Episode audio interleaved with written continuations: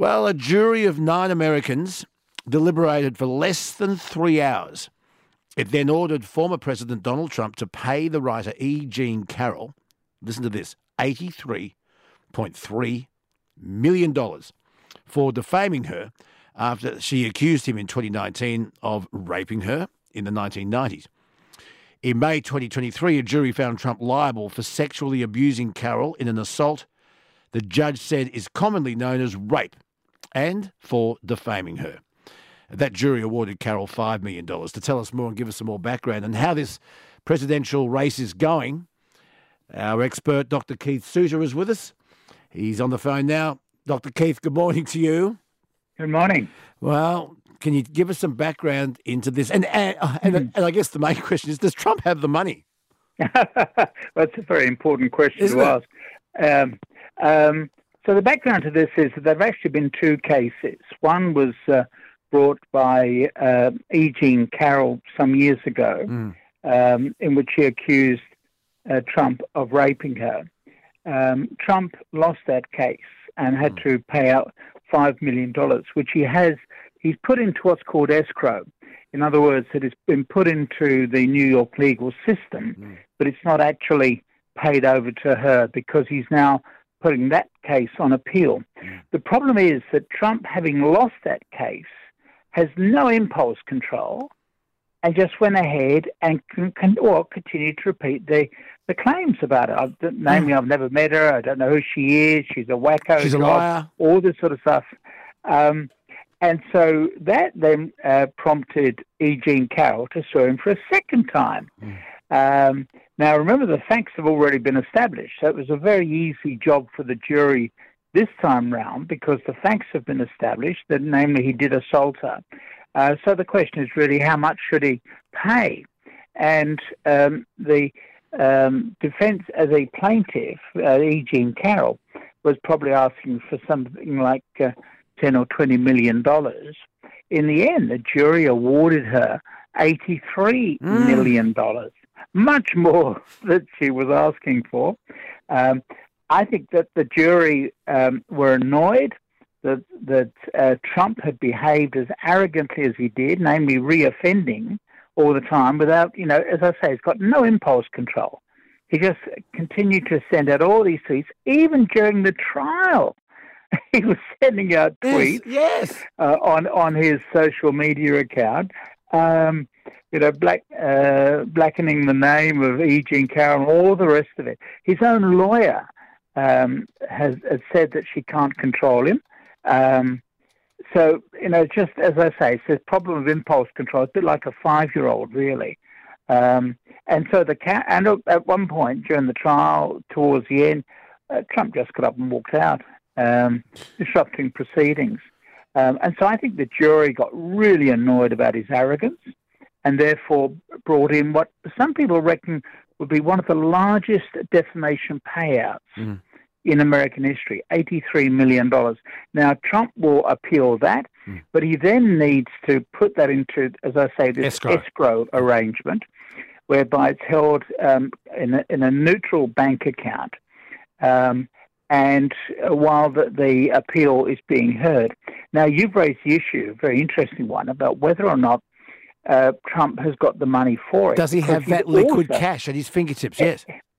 Well, you see, the, the the issue for him now is that he's also got running concurrently another civil case in New York relating to allegations that he didn't tell the truth when he was making out um, uh, tax claims and, and telling the, the truth about his assets, etc. This is something which a, a few journalists uh, like David Cay Johnson, have been writing about for years and years, and it was seen simply as a New York story. Uh, but when Trump then became president, suddenly it became a national story, and suddenly it was subject to national scrutiny. Um, and so other journalists also piled in doing this forensic accounting. Uh, for example, Trump had claimed that his apartment uh, in New York is actually three times larger than it actually is in reality. So this is, you know, it's a simple mathematical measure. It's either one side or another. But he's a compulsive liar. as well as lacking impulse control. Um, and so the um, this is a case that's now being heard. We will get the decision uh, from the uh, judge um, in in a few days' time. Mm. This could uh, see a financial penalty of perhaps as much as half a billion dollars. Wow! So we're talking about serious money. Now, Trump Tower, his iconic building in New York, is probably worth around that. So will he have to sell that building? Does he own it though? pay this money? I, I, I, thought that most of the tenants in that building, that the commercial tenants, I thought it was all strated. Does... It, it is strata, yeah. So that, that's the other complication. Um, so whether it'll be that building that goes, or whether it'll be other buildings like golf courses, mm. um, it will see, and also, of course, the court case could see him disappear as a New York financial entity because he will just simply lose the right to trade yes. in the state of New York. Wow. And then, of course, lose the trust of any potential investors. Yeah, oh, absolutely. By the yeah. way, you mentioned David Cay Johnson. Do you remember I told you I read that book on, on an aeroplane coming back from overseas? Remember I told you that? Uh, yeah. It, it's it's fascinating. The book is called The Making of Donald Trump. David Cay it's spelled C A Y. David Cay Johnson. It's riveting reading. So, Dr. Keith Suter, uh, what now for the Republican presidential race? Well, the race continues. Trump continues to be clearly the front runner for the Nikki Republican Haley's nomination. Gone? Sorry? Sorry. Do you think Nikki Haley is gone? Um, well, she's clearly not doing that well. Hmm. Um, you know, she's hanging in there, and she's attracting huge sums of money.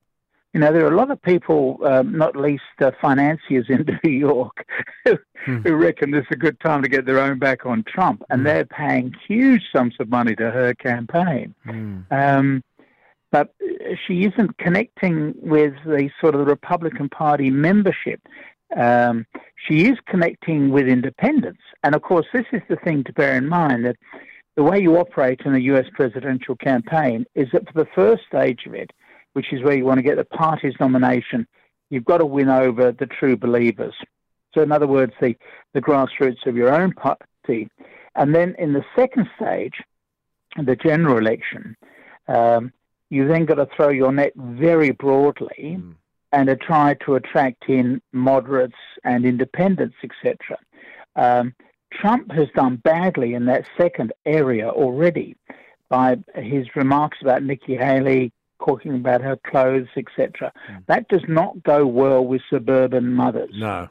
So he, he may not be getting the suburban female vote mm. on November the 5th. It's interesting stuff, isn't it, Dr. Keith? Never a dull day. You and I will talk later in the week about other international issues. Thank you so much for your time today, Keith. Always good to talk. Thank you. Dr. Keith Suter.